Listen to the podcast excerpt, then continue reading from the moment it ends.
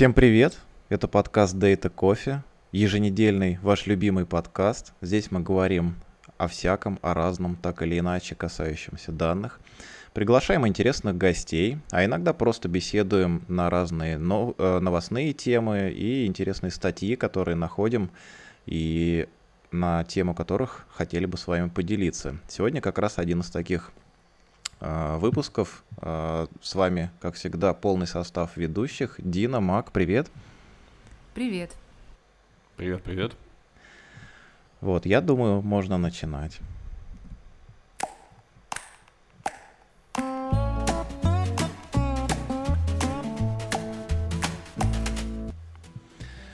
Так, ну что у нас сегодня в новостях? Мне кажется, тема довольно интересная.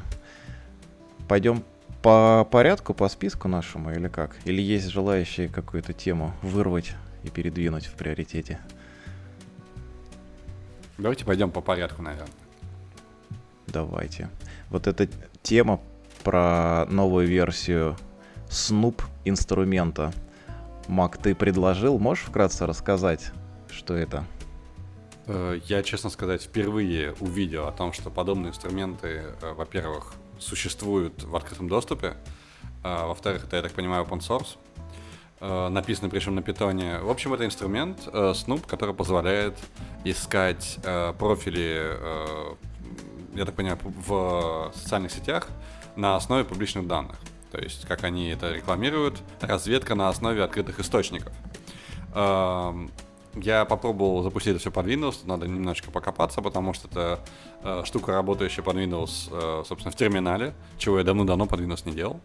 Uh-huh. Э, но сама э, идея этой штуки, она довольно интересна в том плане, что хм, можно проверить себя и своих знакомых и так далее на то, насколько засветились ли где-то как-то, да, интернет все помнит, как мы знаем. В некотором роде, наверное, ну, можно использовать во благо себе, но, я уверен, можно использовать и во вред э, другим людям. Э, в целом, я отношусь к, к этому релизу и, в принципе, к публикации, насколько я понимаю, это форк от э, тулзы, которая называется Sherlock, которая была под MIT лицензией. Вот, я так понимаю, именно из-за того, что под MIT, которая довольно жесткая, его решили форкнуть и сделать, я, честно не знаю, про какую лицензию, надо посмотреть. Э, в общем, там сейчас свободно, радостно и так далее. Вот. И радует, что э, это похоже на политику того, как, в принципе, работает open source. То есть не как работает замок, где код может быть плохим и неинтересным, просто стоят защиты, которые никто не имеет права распаковывать, а то, что это в open source, наверное, это ну, во благо всем. Да? Будем искать способы борьбы, опять же, через open source. Эм, как вы к этому относитесь, к этому релизу? Ну, вообще, я, честно сказать, тоже про... Ну, догадывался, наверное, про наличие, да, возможность существования таких э, видов программного обеспечения, но я никогда не натыкался, особо не интересовался. А, исходя из того, что я понял про этот Snoop, это действительно, да, форк, но э, кроме каких-то лицензионных вещей. Там еще добавлено, если я правильно понял, а, много дополнительных ресурсов, по которым производится поиск. И, наверное, это может быть э, в плюс, если мы ищем кого-то там, может быть, русскоговорящего, потому что, мне кажется, там и э, русскоязычные ресурсы были добавлены. Непосредственно про сам Снуп не могу ничего сказать. Э, я полез смотреть э, этот Шерлок, на основе которого он э, был создан, да, с которого форкнут. Я, он вообще без проблем у меня запустился, я его в докере запустил прям 5-5 минут, наверное, потребовалось. Но, честно говоря, он не особо что-то нашел из того, что я искал. Я попробовал себя поискать, попробовал нескольких знакомых поискать. А, там еще и список ресурсов такой достаточно странный. Ну, там я, я согласен с там Facebook, э, еще какие-то пару более-менее известных. Дальше там начались ICQ, Э, какие-то еще пару мессенджеров, названий которых я вообще никогда не слышал. И, честно говоря, не знаю, насколько э, имеет смысл там искать э, кого-то. Ну вот я говорю, я не смог никого найти. Но я на самом деле в, в таком инструменте вижу нечто подобное, что было сделано, как вот мы в прошлом новостном выпуске обсуждали, да, была как бы утечка с LinkedIn э, информации, которая собрана в открытую, да, то есть через API, которые доступны. И это и Шерлок, и этот Снуп, насколько я понимаю, да, они э, примерно то же самое делают и пытаются собрать, да, как-то сграбить информацию, доступную э, публично. И, наверное, можно находить что-то, что человек, может быть, не очень хотел бы, чтобы о нем нашли, но с другой стороны, все, что как бы попало в интернет, наверное, э, вряд ли можно назвать особо защищенным чем-то. И все-таки, если эта сеть публична, то нужно быть готовым ко всему. А мне вот интересно, как вы в целом относитесь к тому, что любой ваш шаг в интернете или даже в реальной жизни может кем-то отслеживаться? Хочется вообще об этом не думать, честно говоря. А, шаг в интернете меня, наверное, не очень сильно напрягает. Меня напрягает... Ой, меня напрягает э, то, что за мной э, можно следить, например, по сотовым сетям, э, что за мной можно следить по камерам городским. Вот сам интернет, как бы, на самом деле, меня, может быть, он напрягал. Передвижение лет... на авто, то, какие да. ты взял самокаты, все что да, угодно. Да, да, именно. А вот... меня, меня лично радует радует а, такой киберпанк, просто потому что чувствуешь себя в тех книжках, которые ты читал в детстве, там, лет 15 назад. А ты не ждешь, что завтра тебе начнут со- социальный рейтинг от партии назначать? О, я за свой социальный рейтинг не очень переживаю, но это было бы очень забавно. А почему ты не переживаешь? Вот я бы обсудил эту тему. Ты ну, думаешь, что он, будет, будет рассчитываться... статистическим, я уверена. К сожалению, я ничего такого не, не выкручивала. А если вдруг произошла ошибка в коде, какая-то э, не распозналась, не знаю, ты э, на доске почета какое-нибудь предприятие неправильно, например, эта фотография, или засветилась в не том, э, Wanted. не знаю, Wanted, да. Вдруг так случилось. Ну, нейросеточка, ну, ошиблась. Ну, это... чуть-чуть, ну, так, господи, пара процентов confidence. И вдруг это отличный сюжет, отличный. Э, я буквально недавно в одном из известнейших подкастов слышал э, историю о том, что Amazon автоматически увольняет сотрудников. Э, конкретно речь идет об водителях-доставщиках, как я понимаю. вот. И на основе каких-то метрик как то возможно подозрение в том, что используется машина не по назначению или не выполняются метрики качества по доставкам, водителя автоматически уволили. Э, вот к этому киберпанку мы же можем, киберпанку, можем достаточно активно приблизиться. Это жестоко. Знаете, на самом деле я нейросеточкам доверяю гораздо больше, чем человеческим решениям, прямо скажем.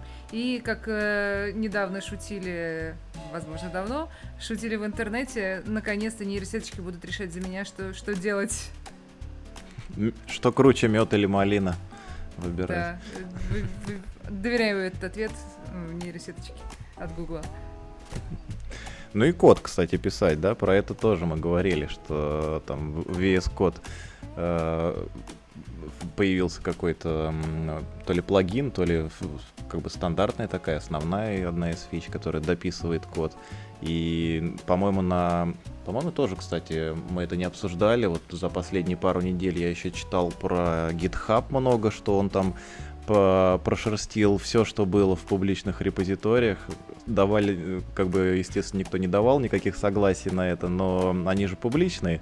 Вот, и он там тоже что-то какую-то статистику собрал, и какой-то Copilot, по-моему, называется э, вот эта штука, которая помогает дописывать код, и плюс еще а, если не ошибаюсь, может подсказывать какие-то ошибки или проблемные моменты. Но я, я сам не, не вникал в эту штуку, я что-то как-то по старинке все привык писать, без, без тулзов всяких. А, было бы здорово, если бы GitHub при этом а, высчитывал рейтинг разработчика, это бы очень помогло HR а, нанимать действительно классных разработчиков. Помогло они ли? Говна... Помогло бы. Они а может быть HR вообще не нужны были бы потом? Пришлось бы HR, причем пришлось бы HR перепрофилироваться в э, программистов. В мальчиков. Да. Интересная тема. Но вообще, я не знаю, мне кажется, что как бы в, в целом, да, если про эту тему еще э, закруглить, так сказать, подытожить э, по поводу Снупа, всяких инструментов и сервисов, которые собирают э, информацию, которая доступна публично, мне кажется, ну, я для себя не вижу в этом проблемы, потому что если информация публично размещена, значит, она может потребляться э, другими людьми.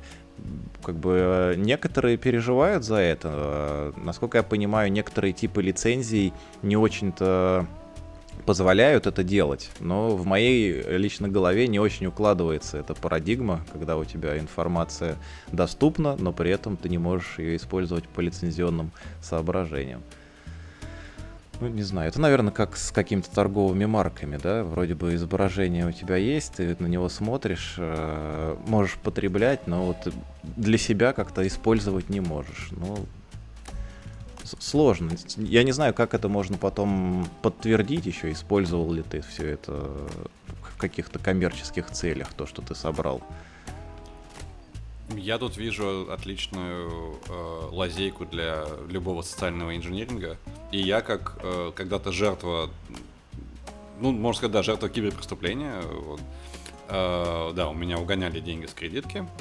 Вот. И еще случаи, которые пока не могу рассказывать э, нашим слушателям. Так вот, э, мне это видится ну, не слишком приятной практикой. И хочется как будто бы э, отгородиться от этих инструментов, или, по крайней мере, э, скажем так, я рад тому, что код этой тулзы в, в открытом доступе. По крайней мере, понятно, как она работает. Ну, точнее, можно понять теоретически. Как Слушай. я уже сказал, по аналогии с замком, да, вот замки, например, за, систему замков публиковать нельзя они защищены какими-то там специальными правами, да, и, в принципе, если ты нашел какой-то замок, расколупал его и сказал, вот так замок устроен, на тебя могут подать в суд во многих странах мира, что вот эти системы, они как-то там под какими-то патентами специальными. Вот. И это такая закрытая security, да. Когда открытая security, вот как сейчас с open source, меня нарадует больше. Однако, э, если мы говорим, в принципе, о том, что отслеживаются ли наши шаги в интернете или нет, как будто бы, когда, ну, по крайней мере, я слышу такое точку зрения, когда человек что-то делает в интернете, он не придает этому значения как чему-то, что будет отслеживаться в автоматическом режиме. То есть это примерно как писать на бумаге и печатать на принтере. То есть, э, чтобы мне прочитать, не знаю, 150 листов руками, это довольно долгий процесс. В то же время с помощью какого-то постановления текста я смогу это сделать намного быстрее. И вот в этой парадигме обработки уже существующей информации автоматически, мне кажется, не так много людей думает. И я, например, я смотрю на список сайтов, которые поддерживаются одной из баз данных этого самого Снупа. Uh-huh. И, например, тут есть Actual Porn, Академия Edu и, не знаю, Artsy или куча просто неизвестных мне форумов, о которых никогда не слышал. И написав там какую-нибудь фигню, не знаю, 10 лет назад, э, как мы часто видим за последние несколько лет, это достаточно активно развелось, особенно в плане Твиттера. Вот если написал что-то такое радикально женоненавистическое, женоненавистическое, например, так вы, так, ну, не, не мой случай, но предположим. И вдруг начался э, кубарь такой социальной ответственности за мои прошлые прегрешения. Вот именно в эту сторону, мне кажется, подобная тулза может быть отлично использована. Э, хорошо это или плохо, непонятно. То есть это общий вектор на деанонимизацию в сети и на как будто сращивание достаточно реального мира с этим миром виртуальным, где, как мне кажется, правила для большинства людей не слишком прозрачны. Или, пока не так же осязаемы, как и правила в реальной жизни. Слушай, на твою вот эту тему с, э, с, э, как бы сформулированную, да, что 15 лет назад ты кто где-то что-то мог написать, и даже твои взгляды, допустим, да, могли поменяться. Но я не в эту сторону хочу немножко увести. А скажи, ты за 15 лет не менял свой ник в интернете? Я... Вот тот ник, который я использую в подкасте, он до сих пор тот самый первый самый ник. Э, естественно, я менял, но очень редко. Я просто, я не помню, вот под этим, под этим снупом, по-моему, в комментариях много было очень людей, которые говорили, ребята, я там каждые два года меняю свою личность в интернете, и типа насколько вообще есть смысл собирать то, что было там когда-то, и как, как со мной это можно э, сопоставить, да, эту информацию. На самом деле, мне кажется, что сопоставить эту информацию можно вполне по фоточкам, потому что фотографии даже 5, 10, 15 летней давности нейросеточки вполне могут э, распознать как твою старую фотографию. И вот мне интересно еще с другой стороны посмотреть на этот вопрос. А, если ты, я не знаю, 20 лет назад уснул пьяный посреди, не знаю, пирушки на столе в непотребном виде, ты, мог, ты мог бы уволиться, перестать дружить с этими друзьями и а, начать общаться с другими людьми, которые не знают вот это того э, вчерашнего тебя, за которого тебе стыдно. В настоящем, в нынешнем мире ты такого себе позволить не можешь. Нейросеточки будут знать все про то, что ты делал в любой момент своей жизни в, в каком-то отдаленном будущем. Да это же круто, это история человека. Как можно, это, это надо, этим надо гордиться и выступать вперед, наоборот. У а меня... я не говорю, что это плохо, я говорю, что это совершенно другой мир, в котором надо жить совершенно по-другому. А, ну да, да. А, я хотел сказать, а вот а, по фотографиям ты говоришь, но ведь если у тебя Два года назад э, была регистрация на каком-то форуме под одним ником, а сейчас ты на другом форуме или в соцсети с другим ником и с фотографией. А тогда у тебя не было фотографии. То не уже... было или была другая? Если не было, то есть А, ну другая, да, я, я, я согласен. Найдем, да. да. Но все равно, наверное, какие-то попробовать можно следы, цифровой след какой-то найти. Да, как, как раньше по почерку криминалисты узнавали людей, да. Сейчас, может быть, можно э, по дурацким ошибкам, я не знаю, узнавать в речи. Э, как раз по поводу почерка, совершенно другая тема, на самом деле. Не относится непосредственно к тому, что сейчас обсуждаем, но буквально на днях у меня в одном из обсуждений чатов про науку э, возникло интересное обсуждение о том, что нужно ли в современном мире уметь аккуратно писать рукой. Обсуждение было такое, что как бы необходимо, э, кто-то выдвигал точку зрения, что нужно уметь писать аккуратно, потому что это очень пригождается в жизни. И подтверждение этому некий ученый сказал, я, во-первых, на доске пишу очень много, а во-вторых, я там подписан, я покупаю машины, хожу во всякие заведения, э, в смысле, во всякие инстанции, и там это очень-очень пригождается. Угу. И я начал а, спорить, потому что у меня например, ужасный почерк, и я честно говоря, не вижу э, этой острой необходимости, кроме, возможно, начального там, развития мозга в школе. То есть это необходимая вещь для некого там, составления какой-то картины мира внутри. Э, что вы думаете по этому поводу?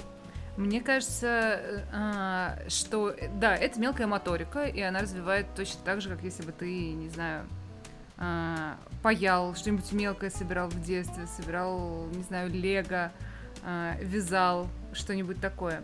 А, а что касается разных инстанций, ну, научись а, аккуратно писать свое имя и подписываться. Нужно ли что-то большее?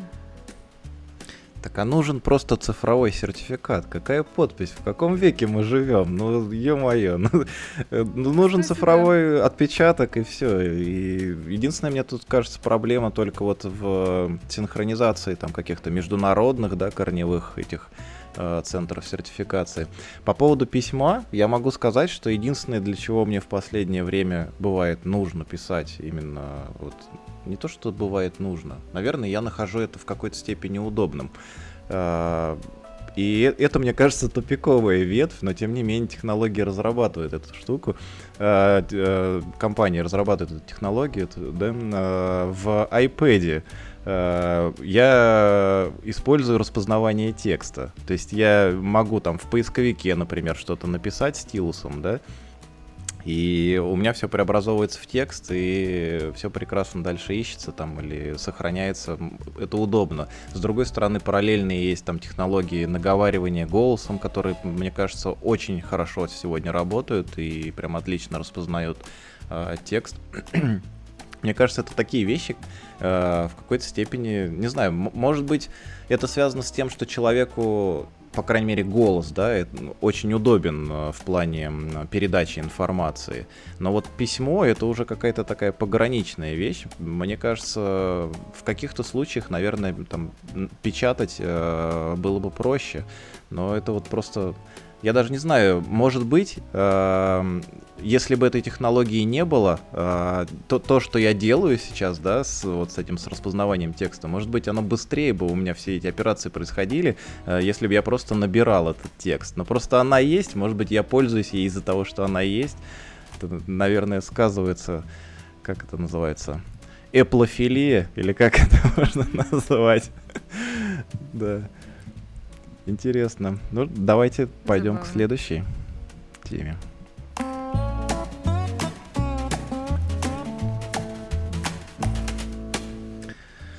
Так, еще одна тема, которая в какой-то степени тоже, наверное, пересекается. Вообще у нас все темы пересекаются между собой, они все так или иначе связаны с IT и с данными.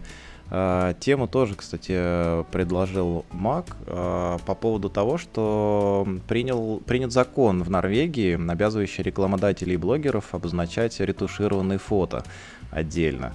И на самом деле это интересно, и основное, как бы, основ, основная моя мысль по, по этому поводу, которая возникает, и про, про которую, о которой, как бы, или которую я думаю, это то, каким образом потом это все отслеживать. То есть вот, ну, выпустить закон несложно, да, закон это некий постулат, который вроде как должны все э, исполнять. Если кто-то не исполняет, то как бы за э, неисполнением или исполнением есть э, органы, люди, там, представители власти, которые должны следить. Каким образом это можно отслеживать и я, честно говоря, не представляю. Насколько я поняла, а, на каждой фотографии обработанной, а, хоть любым, любым инструментом, а, нужно watermark размещать. То есть какая-то специально должна, должна быть пометочка, что эта фотография обработанная. И это очень интересно. С одной стороны, фотографии супермодели, которые действительно очень сильно обработаны в фотошопе, надо будет обозначать этой марочкой, но и любой фильтр в Инстаграме, любая, любая манипуляция, замазал прыщик, напиши об этом. А, звучит не очень логично. Исполнимо. Исполнимо, да. То есть не будете же вы бегать за инстаграмами 13-летних девочек. Это с одной стороны. А с другой стороны, если мы перейдем к видео и к обработке видео, то, что сейчас можно вполне надеть на свое лицо другое лицо, никто об этом не узнает. Вот это вот уже звучит как некоторые сюжет для следующего киберпанковского выпуска. Конкретно речь идет о том, э, точнее не конкретно, а примерами тех манипуляций, которые предлагаются обозначать, э, включают в себя увеличенные губы, суженные талии и увеличенные мускулы. Это как примеры основных который происходит. Вообще, так понимаю, э, что норвежские законодатели решили э, сделать эту инициативу именно по причине того, что происходит в интернете много body pressure, как они это назвали, то есть какого-то шейминга за некрасивые, неидеальные тела. Э, что, в принципе, ну, на, наверное, имеет место действительно в, возможно, в некоторых социальных слоях или в возрастных группах. Э, и может приводить к буллингу, и такие случаи, правда, есть, к сожалению. Э, однако у меня сразу же по поводу реализации есть идея, как, например, в Японии на всех телефонах невозможно выключить звук э, затвора на камере мобильного устройства. То есть там всегда телефон покупается, не, там даже нет опции отключить этот самый звук затвора. Вот, также можно обязать Инстаграм и, и же с ними, э, собственно, делать эти самые watermarки на всем, на всем чем угодно. Понятно, что люди будут ставить то, что нужно, вот, на Android устройство, на Apple устройствах такое вполне можно э, довольно жестко ввести, и Норвегия, я думаю, легко может это сделать. Звучит так, будто э, в Норвегии у некоторых законодателей было несколько неудачных свиданий в Тиндере, после которых они сказали «Угу, увеличенные губы на фотографии, а вживую не так. Нам нужен новый закон». Я вообще подумал, что это могло бы возникнуть из э, сложности, например, сопоставления теми самыми нейросеточками изображений.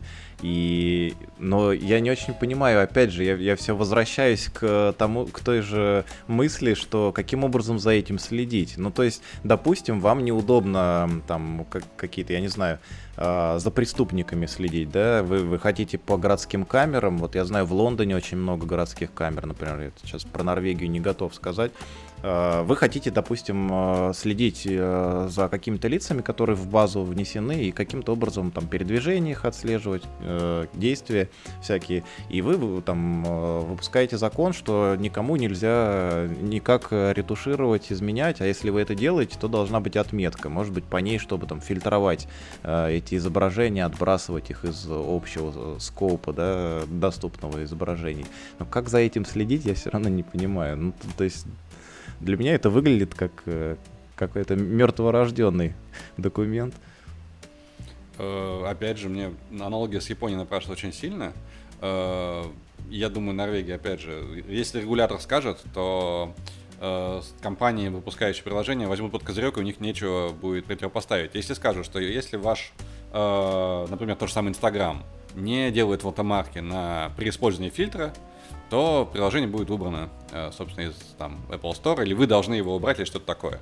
То есть в описании закона, э, пока не в статье про описание закона, сказано, что не указание подобного watermark влечет к штрафам и, возможно, к тюремному заключению.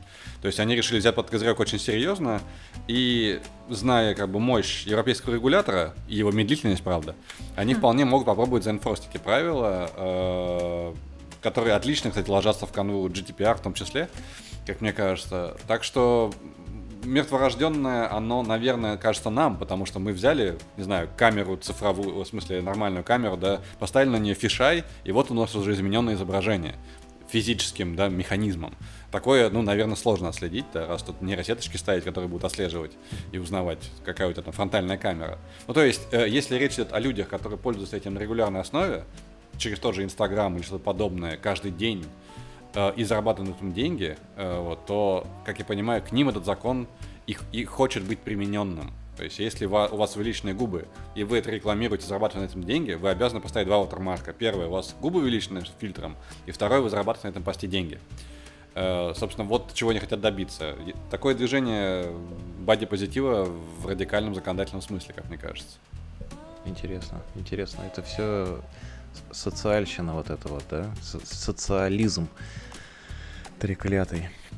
Напоминает Интересно. работу фотографов, которые а, либо снимают хорошо, а потом совершенно не обрабатывают фотографии, либо снимают кое-как, а потом зато обработочкой дотягивают все это. А, кстати, на, на визы, по-моему, я не знаю, на все нет. Вот на американскую турвизу э, для того, чтобы подать документы, там есть прям отдельные пункты, что никакая обработка вообще не допускается. То есть нельзя ни там э, тени убирать, нельзя, ну, вообще никаких. То есть даже крутить изображение нельзя. То есть э, там о- о- очень жесткие такие требования. Не знаю, с чем связаны. Наверное, кто-то пытался сильно изменить то, что на картинке. Угол наклона головы. Может быть. Так. Пытаясь загрузить когда фотографию госуслуги, я раз пять делал, да, пробовал подогнать фотографию под нужный вот этот шаблон, который там указан. У меня оказался подбородок немножечко не такой, как они думают. Вот, и суметь подогнать себя под шаблон, который там, ну, грубо говоря, там проходит линия глаз и линия губ, по-моему, так. Вот, э, найти тот самый ракурс камеры, чтобы это все подходило под их шаблон, а еще, учитывая разрешение картинки нестандартно подобное, это было очень нетривиальной задачей. Так что нейросеточки, конечно, очень помогли, наверное. Которые сами бы подретушировали, да? Или как минимум подрезали, кадрировали и так далее.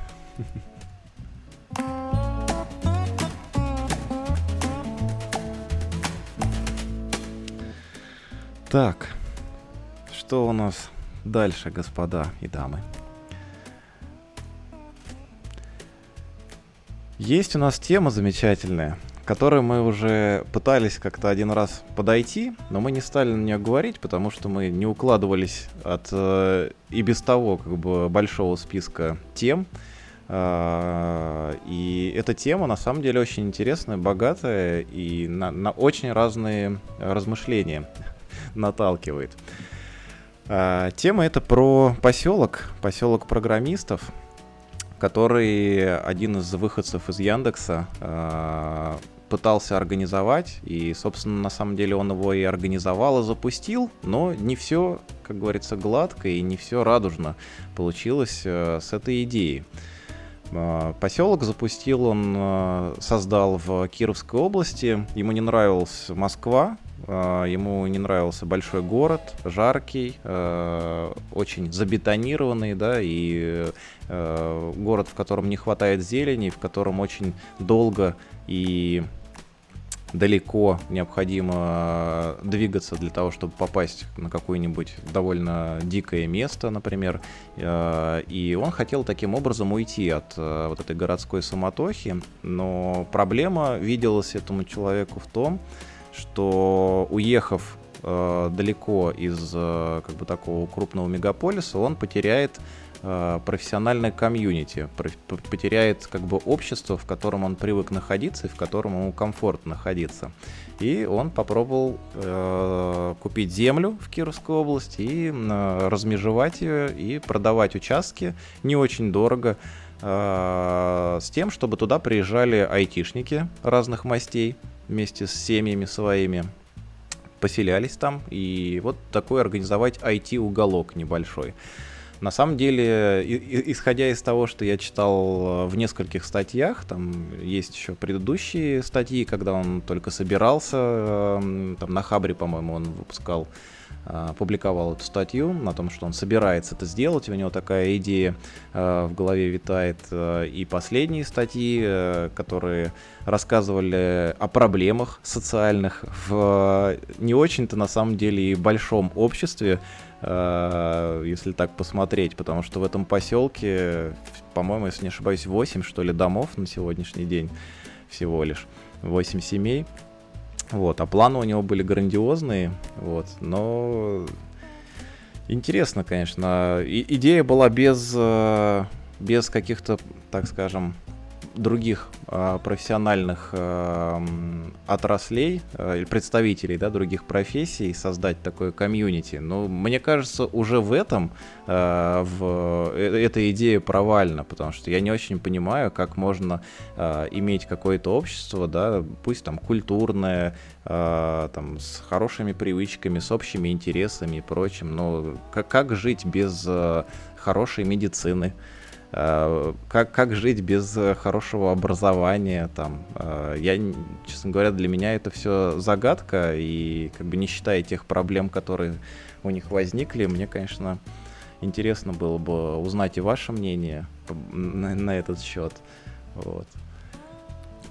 Ну, по поводу медицины и образования, насколько я понял, записание статьи, по крайней мере, на VC, каждый день, собственно, семьи уезжают, э, там, отвозят детей в школу и привозят обратно, и также есть в некой более-менее доступности какие-то больницы ближайшего поселка. Ну, а если надо поближе, в смысле, посерьезнее, то можно ехать в город. Не так близко, но все равно. То есть школа какая-то есть. Опять же, качество ее не уверен, что высоко, тут нет гарантии и непонятно. Э, мне, наверное, изначально кажется, что идея сам по себе, я, кстати, помню ту самую статью на Хабре, я не помню, сколько лет назад она была, я дочитал, меня она неким образом вдохновила. Э, я помню тот момент, что, ну да, довольно интересная идея. Э, чем-то похоже на Иннополис, только IT. Также далеко. Только в Иннополисе сколько там, тысяч, тысяч восемь человек, наверное, а здесь... По-моему, в Иннополисе около тысячи. Тысяча? Ну, резидентов, да. Ну, по крайней мере, больше, чем 60. Ну. Э, как, как в этом поселке. Ну а что касается реализации, мне кажется, айтишник, не айтишник, все равно люди есть люди, и э, нормальные недопонимания, связанные не с качеством кода и выкаткой релиза, а связанные с качеством воды и дорог, они куда серьезнее и ощутимее бьют по благосостоянию, э, нежели чем все эти айтишные темы. Ну, интересно, да, видимо, кстати. уровень жизни их сильно просел после того, как они переехали, и, видимо, они были к этому не готовы, и на берегу не поделили зону ответственности, и, возможно, не доверяли друг другу. Там какая-то странная, мутная история, которая выглядит как детский сад, ну, то есть не совсем взрослая комьюнити вышла. Ну, на самом деле, э, по поводу доверия, там неоднократно я, насколько, если не ошибаюсь, да, и с разных сторон э, эта мысль поступала, что э, доверие на самом деле было что там один из жителей, например, купил э, себе участок в тот момент, когда еще вот этот весь большой 17-гектарный участок еще не был размежован. То есть там это все было в собственности э, вот этого, забыл как зовут, по-моему, Конышев, э, товарищ, который э, создавал, да, этот поселок. А, он доверился ему, и он начал строить дом, и до того, как э, участок стал его. И в итоге он его стал, этот участок. Поэтому такое доверие, на самом деле, как вот ты сказала, да, Дина, э, что на уровне детского сада, на мой взгляд, тоже это все выглядит. Э, мне кажется, доверять можно много где и много чему, но в какой-то момент, когда возникает конфликт, твое доверие улетучивается, а у тебя ни документов нет, э, ни там вот как в их случае интернета нет, интернет весь в одном ящике там у владельца этого э, создателя этого поселка. Дорога единственная, на которой он шлагбаум ставит, и вроде я так понял из описания, что у него вроде есть на это право, потому что это его частная дорога. Там есть какая-то государственная, которая не облагороженная, на ней нет покрытия твердого, э, и неизвестно, когда ей будут заниматься и будут как бы ее э, асфальтировать и так далее. Но она есть, и как бы не нравится, пользуйтесь ей. Вот эти все моменты, мне кажется, они должны с самого начала э, были быть задокументированы и присутствовать во всех э, документах, договорах. И по платежам там я какой-то по-моему, пятилетней давности пост открывал тоже про этот поселок. Там была такая табличка с э, разделением платежей, на что сколько уходит. Там среди платежей была такая статья, как охрана. Э, по-моему, две с половиной, что ли, тысячи рублей.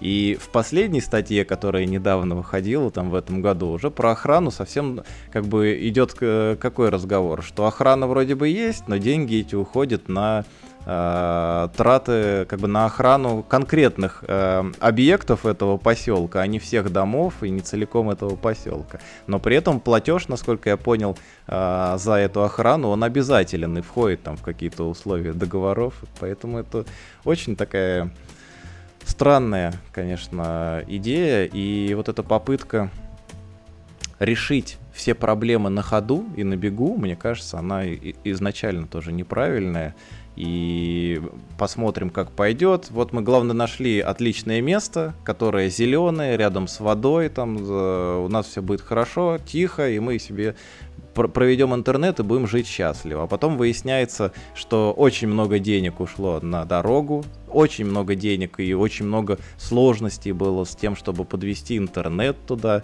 И вот эти все проблемы, мне кажется, как бы чувствуются в в ре... не в речи, в тексте, да, который от имени создателя вот этого поселка написан, чувствуется его разочарование в некоторых вещах, на мой взгляд, что он э, как бы недоволен, что все так сложно получилось и много денег ушло на это. Но мне кажется, это вот проблема некоторого планирования. И остальные-то люди просто доверились на самом деле, да, и побежали за ним, и им действительно хотелось. Я уверен, что и даже тем э, жителям поселка, которые в конфликте с э, создателем, да, им на самом деле идея сама все равно близка. Они бы ни, никогда бы не поехали и семьи свои туда не повезли, чтобы э, оторваться, да, от э, мегаполиса, от большого мира, но при этом есть такие бытовые вещи, которые никак не оговорены, никуда не задокументированы, и это массу проблем а, для всех сторон вызывает. В том числе вот и финансовые, конечно. Я хотела еще сказать в защиту Иннополиса или Наполиса, честно говоря, не знаю, как правильно ставить ударение. А, есть большая разница между Иннополисом и вот такими поселками, потому что Иннополис, он находится под ведомством Татарстана, то есть... Э, Государственная поддержка. Государство, да. Там располагаются резиденты, то есть там есть Яндекс, там есть э, какая-то больница крутая, там еще достаточно много компаний, которые содержат там свои гаражи, своих э, людей, там много конференций выступает. И это такая особенная зона, насколько я помню, по крайней мере, пару лет назад это была единственная зона, в которой разрешено ездить беспилотником. А, по-моему, с какими-то Да, я, я про него, мне кажется, То тоже есть, слышал. Э, у нас тоже можно ездить беспилотником по городу, и Яндекс этим пользуется, но за рулем должен сидеть человек, и у него руки должны быть на руле. Вот что касается Ноплиса, там, по-моему, какая-то немножечко другая история, и там все беспилотники э, стартуют и развиваются, и э, в какой-то момент Мейло, Яндексовский беспилотник и э, MVP беспилотника Мейла там играли в догонялки. Это было очень смешно, когда нам об этом рассказывали. В общем, а, это немножко не тот уровень, что один человек хотел организовать поселок и не смог. Э, я сравнивал с Иннополисом только в контексте удаленности от, э, назовем это, райцентра и, mm. скажем так, малого населения. Естественно, э, идеи и реализации совершенно разные. Да. Я mm. абсолютно Согласна. это признаю. Я говорил исключительно, наверное, об удаленности от ближайших, как бы, от Казани, например. Но и то, это куда более выгодная удаленность и с нормальной дорогой, нежели чем удаленность этого хиппи поселка и ближайшего поселка с медициной. Э, по, по поводу беспилотников как раз э, привет моим друзьям, которые были там позавчера. Они скидывали фотки как раз беспилотника Яндекса, которого, то есть небольшая штука, да, которая там ниже человеческого роста намного. И это выглядит, конечно, футуристично и здорово. Э, смотря на улицы Германии, где не то что беспилотники, надо машины проехать не могут в некоторых районах города, вызывает некоторую зависть. Да, я тоже была как-то в, Иннополи, в Иннополисе, и это совершенно потрясающее место. Там э, это, ну, новострой, очень миленько, очень симпатично, хорошо организовано, и там вообще нет людей.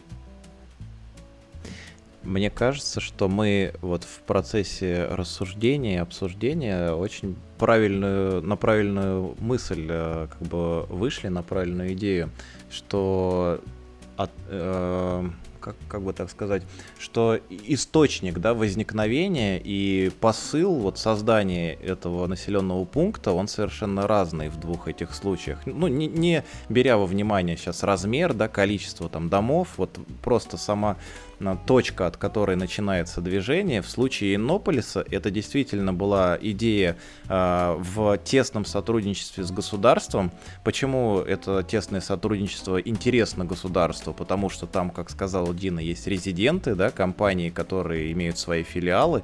Для них э, их завлекали туда э, с помощью каких-то особых налоговых режимов, я предполагаю.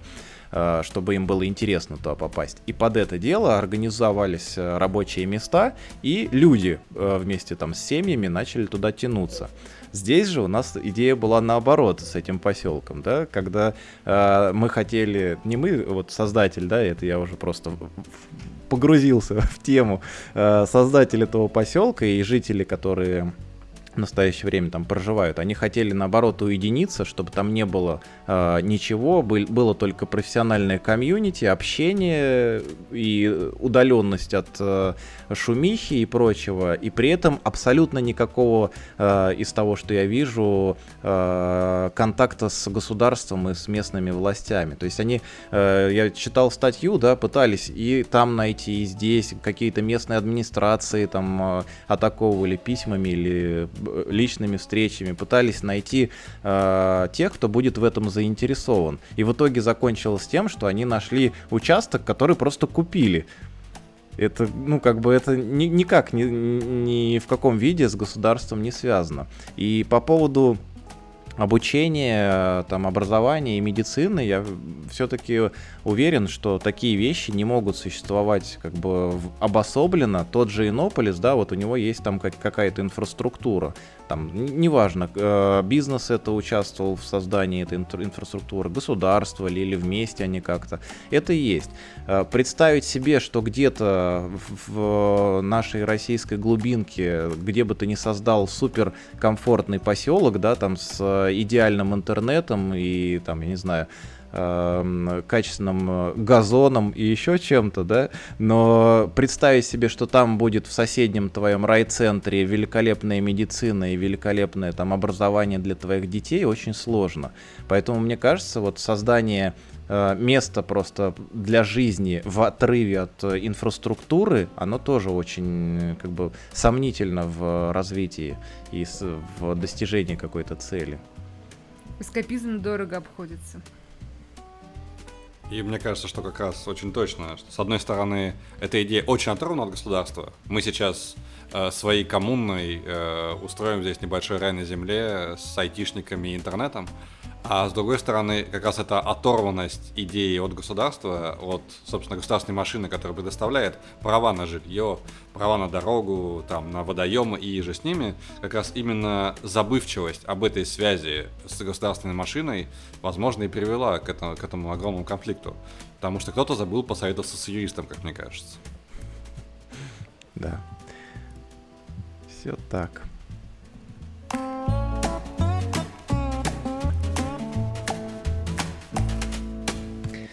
Я предлагаю перейти к теме, на которую мы уже в какой-то степени говорили э, в наших предыдущих выпусках.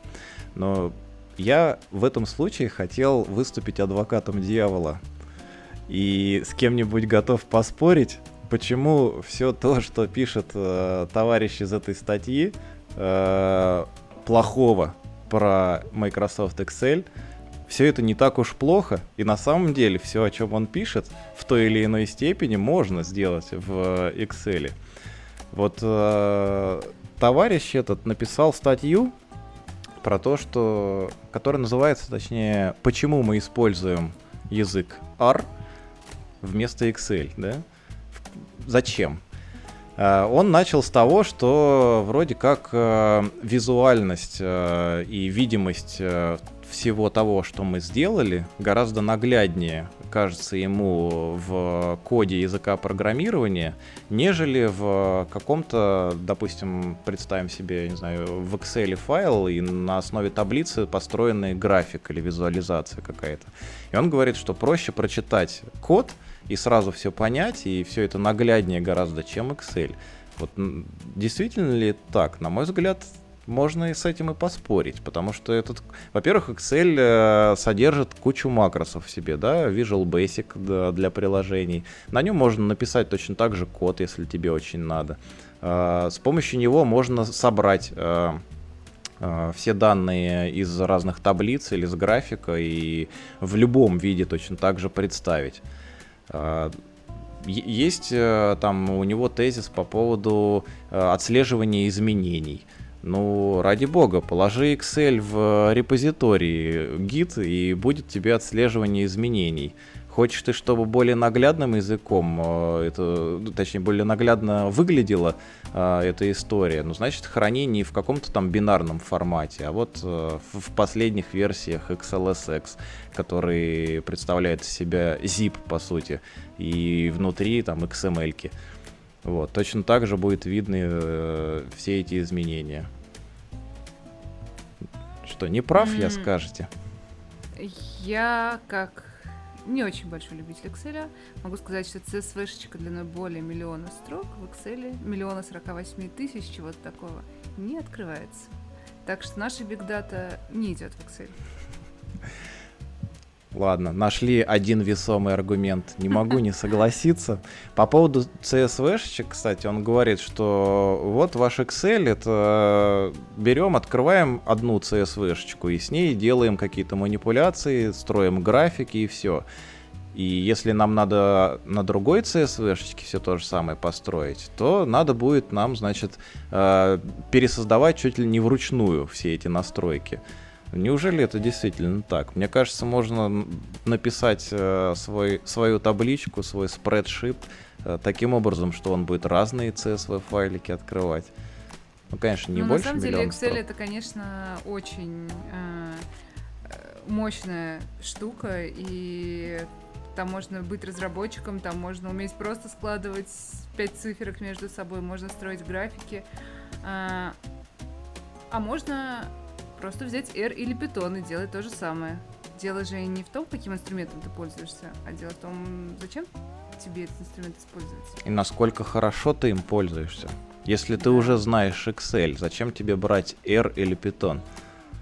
Ты же можешь открыть это все в табличке и нарисовать все, что тебе необходимо.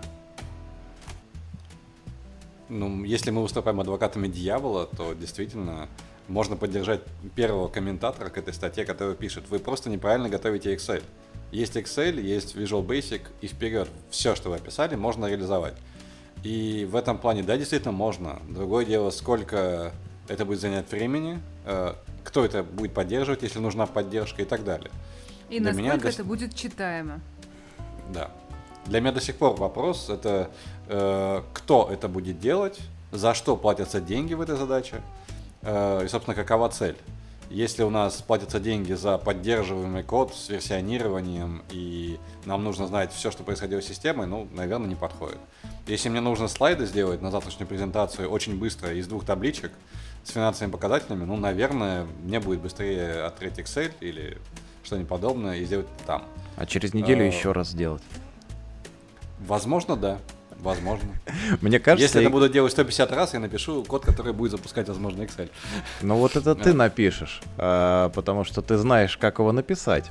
А мне кажется, многие как бы вот такие вещи с Excel, они начинаются от э, именно представителей бизнеса, от людей, которые владеют каким-то бизнес-процессом и, и имеют пользовательский опыт э, там, в компьютере, да, так обобщенно Вряд скажем. ли они будут писать на Visual Basic.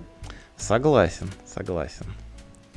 Но, тем не менее, вот эти вещи, мне кажется, именно оттуда появляются, и люди привыкли открывать таблички в Excel.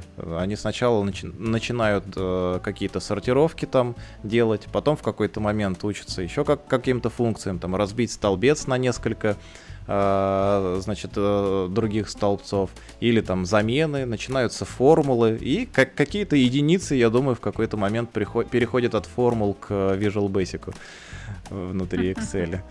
Да, ну, я даже не знаю, мне кажется, это проблема я даже не знаю, чья это проблема. Наверное, это такие реалии, когда не всегда можно быстро чего-то добиться от IT э, в компании, и нужно сделать что-то сейчас. И есть человек, который знает Excel, а обсуждать с IT-подразделением, особенно как это сейчас модно, оценить там э, профиты, да, всякие затраты на построение какой-то отдельной системы может быть очень затратно по времени и просто к этому не очень быстро подойдет компания. Наверное. Ну вот ты говоришь, что а, когда нету айтишников, берем Excel, но это же не преимущество Excel. Это же как раз речь о том, что у нас а, нет доступа к более удобным автоматизируемым ресурсам, и поэтому мы делаем на том, на чем умеем. Да, но если бы Excel не было, то что бы делали люди? Так у них хотя бы он есть. А так э, Excel отличная штука, я не спорю с этим. Но тем не менее, многие вещи автоматизировать гораздо проще а, с помощью языков программирования. Да, да. Ну, на самом деле, да, это все, все, что я пытался из себя выжить в пользу Excel, это все, конечно, э, жалкие потуги. Э, не знаю, чем его защитить. Я не могу ничего хорошего про него сказать, кроме как того, что в нем можно быстро, удобно и наглядно посмотреть таблицу.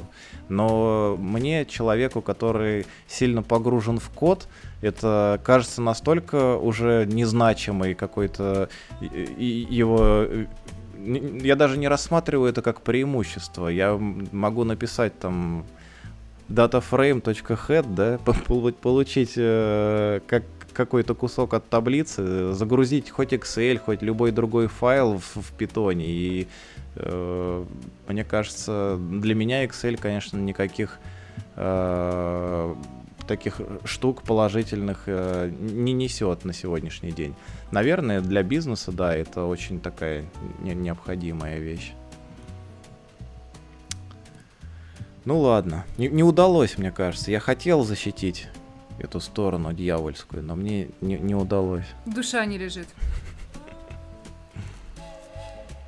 Обсуждение напоминает э, недавнее обсуждение э, с моим товарищем, работающим в науке в российской. И э, у нас с ним регулярно происходят споры по поводу того, как готовить статьи правильно. Э, где я говорю, есть инструмент латих. Ему, конечно, очень много лет сколько там, не знаю, уже 40, наверное, или 30, ну, довольно много, да, я не буду сейчас врать. Э, он же говорит, если уметь готовить Word хорошо, то все получается отлично. И мне кажется, что кривая обучения латиха, она только в начале очень крутая, а потом все становится хорошо и легко. В то время как кривая обучения Word в начале хорошо и легко, а как только нужно сделать что-то красивое и уютное, то выходит, очень больно. То выходит новая версия. Это выходит новая версия, облачная с подпиской. И, и, немного отличающимся форматом файлов. Да, и интерфейсом.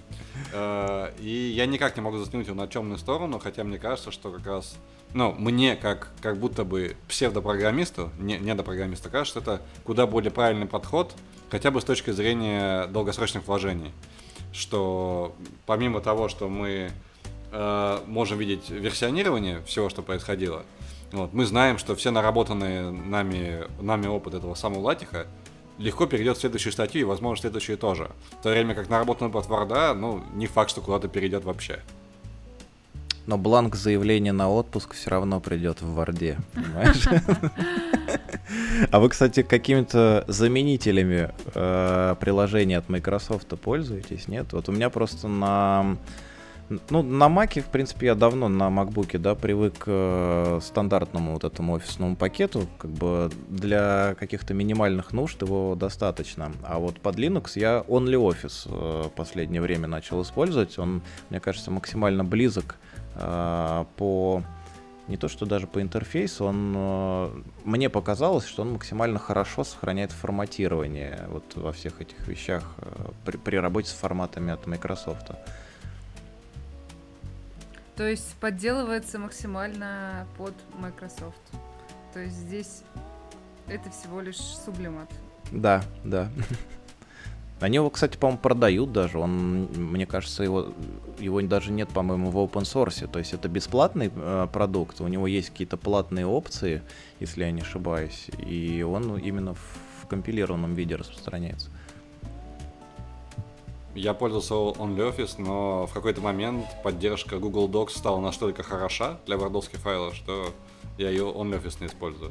И, кстати, в эту же тему, когда давно была новость, может быть, ей 2-3 года, о том, что мюнхенская э, в общем, Мюнхен в своем документообороте, который, ну, надо сказать, в Германии документооборот довольно бумажный, в большинстве своем все равно, то есть очень сложно с цифровизацией.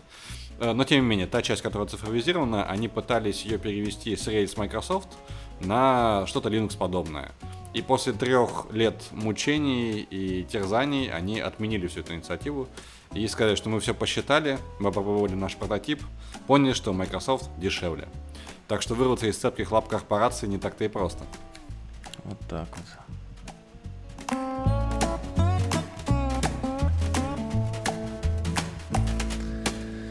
Так, немного у нас новостей осталось. Э, я хотел немного краем, да, захватить эту тему по поводу Твиттера. Я ее в самый последний момент добавил к нам в списочек. Э, э, Твиттер запускал флиц свои. Я, честно говоря, ими ни разу не пользовался. Я не знаю, как вы. Но мне кажется, это какая-то дань моде. И очень многие и YouTube, э, вслед там за Инстаграмом, за ростом популярности вот этих сторис в Инстаграме и Facebook, и мне кажется, много кто ВКонтакте, да, э, запускали такие аналоги. Честно говоря, я не знаю зачем. Что с ними делать и просто, ну, это может быть какой-то такой прототип, да, или попытка посмотреть, а может быть выстрелит, Э, потому что у других у кого-то выстра- выстреливает. Но не знаю, что с этим делать. Я, к сожалению, не могу сказать, так же, как и за ТикТок и за сториз Инстаграма, я не, не самый большой фанат новых жанров. Ну, вообще сам принцип ты знаешь же, да, вот, э, да, вот этих да. штук, что там на, на какое-то время... 24 часа исчез. Да, да, да, да. Я, кстати, не уверен, что вот эти флиты за 24 часа исчезали. Не знаю. С, с этих штук... Исчезли они быстро, за полгода. Отлично, очень хорошо сказано. Э, я могу только сказать, что я Твиттером не пользуюсь. У меня когда-то он был, и я понял, что я не умею пользоваться, я не, не понимаю ни механизм потребления, ни механизм ну, создания контента. И, собственно, для меня и Твиттер помер давно, а то, что были флиц, э, все это напоминает э, идею о том, что кто первый вел сторис? Наверное, был Инстаграм. Я сейчас уже не, даже не знаю, может, Snapchat. Наверное, Snapchat, не знаю. Uh-huh. Кто-то из них вел сторис, и э, кто-то когда-то подумал, наверное, это классная фишка, а может быть, выстрелит. И мне кажется, когда у корпорации есть э, инвестиции, собственно, есть бюджет на то, чтобы попробовать, а что бы не выстрелило, вот, и будем пихать сторис везде. Сейчас, может быть, давайте в Google Chrome добавим сторис, может быть, добавим сторис в терминал. Кстати, по-моему, что-то было, какая-то веселая штука, в, в какой-то из терминалов, типа, можно что-то делать, какие-то сторис, не знаю. Давайте сторис на холодильнике э, с, с добавлять. Э, где-то да выстрелит, и действительно где-то выстреливает. Наверное, ТикТок, который, наверное, вдохновлялся во многом каким-то видеоконтентом и, может быть, Инстаграмом, э, смог это реализовать на высшем уровне и получать это как бешеный ревеню. Твиттер, видимо, был просто достаточно медленный или, или сделали это неправильно. Вот, вероятно, простое копирование даже в условиях, когда у тебя очень много денег, к сожалению, не работает. Да мне кажется, вообще не стоит портить, если сервис достаточно успешный, приносит прибыль компании, э, не стоит вот так вот массово э, какие-то вещи вводить. Есть же всякие там A-B-тесты, да, на какой-то небольшой части аудитории проверить, посмотреть, как, насколько это вообще выстреливает. Э, я, конечно, могу допустить, что они это сделали, им у них супер результаты там получились, но мне кажется, это все было не так. И мне кажется, если есть желание что такое развивать, есть э, инвестиции, да, есть ресурсы для того, чтобы все это делать, мне кажется, им нужно просто новые э, пытаться запустить какие-то сервисы. Они, внедряя в Твиттер, пытаются использовать его аудиторию, я так думаю, для того, чтобы, если выстрелит, то получить сразу быстрый эффект. Наверное, в этом вся соль. Наверное, они хотят смотреть на такие вещи, как Clubhouse, который, наверное, если бы были у Clubhouse до его запуска, может, они были, я не знаю, не уверен, что они показывали там сильное вовлечение, а выстрелило шикарно. И давайте теперь все будем делать Clubhouse. Вот Telegram э, вел voice чата, да? Э, где теперь Clubhouse, кстати, не знаю, как у него дела, вот, но хайп, судя по всему, угас. Вот. И, наверное, хорошо, что никто не стал делать клабхаусы все подряд, потому что, вероятно, все-таки выстреливает, и, наверное, на волне э, вот этих звездочек единорогов, которые как-то, каким-то образом умудряются привлечь аудиторию массово, вероятно, пиар-отдел Твиттера был просто ослеплен подобным успехом и решил ввести, но полугода хватило, чтобы это откатить.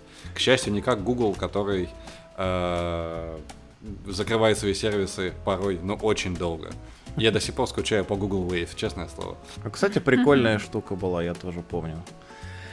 Ты говоришь, что хорошо, что не каждый начал это делать. Мне кажется, каждый начал это делать. И именно из-за этого и в Твиттере появились эти штуки. Потому что голосовые чаты появились даже в Spotify. Вроде бы приложение для того, чтобы прослушивать музыку. Но даже там я видел какую-то э, рекламу о том, что появилась, появилась опция или сервис для того, чтобы общаться голосом внутри Spotify. Мне кажется, это просто вот э, какая-то золотая лихорадка.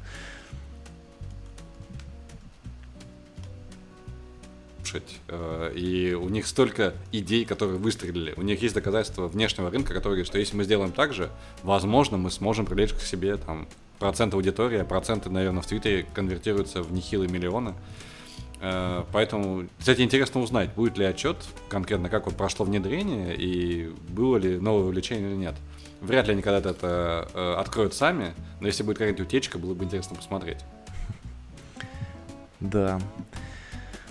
Так.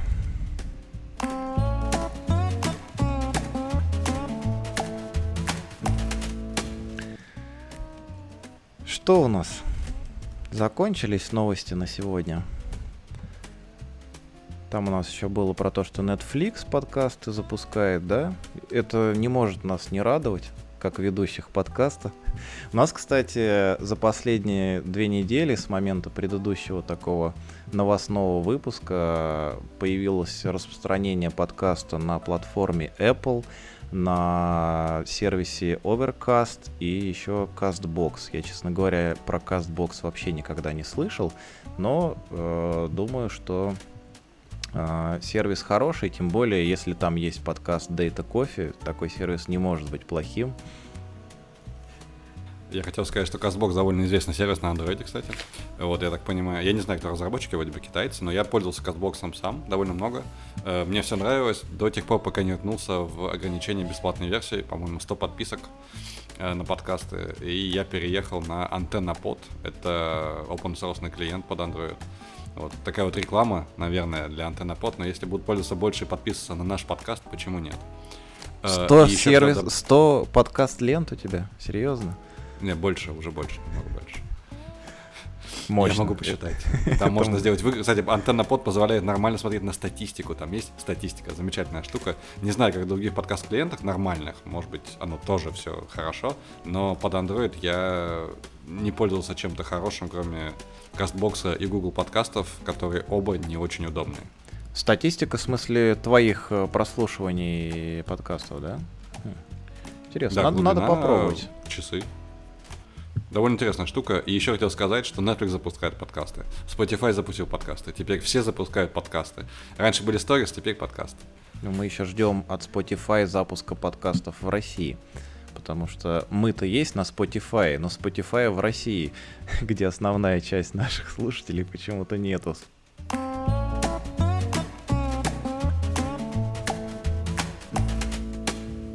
Ну что, наверное, все э, на сегодня. Спасибо большое, э, уважаемые слушатели, что присоединились к нам в этом выпуске. Следующий выпуск, э, предположительно, будет гостевой. Гость очень классный, я думаю, вам всем очень понравится.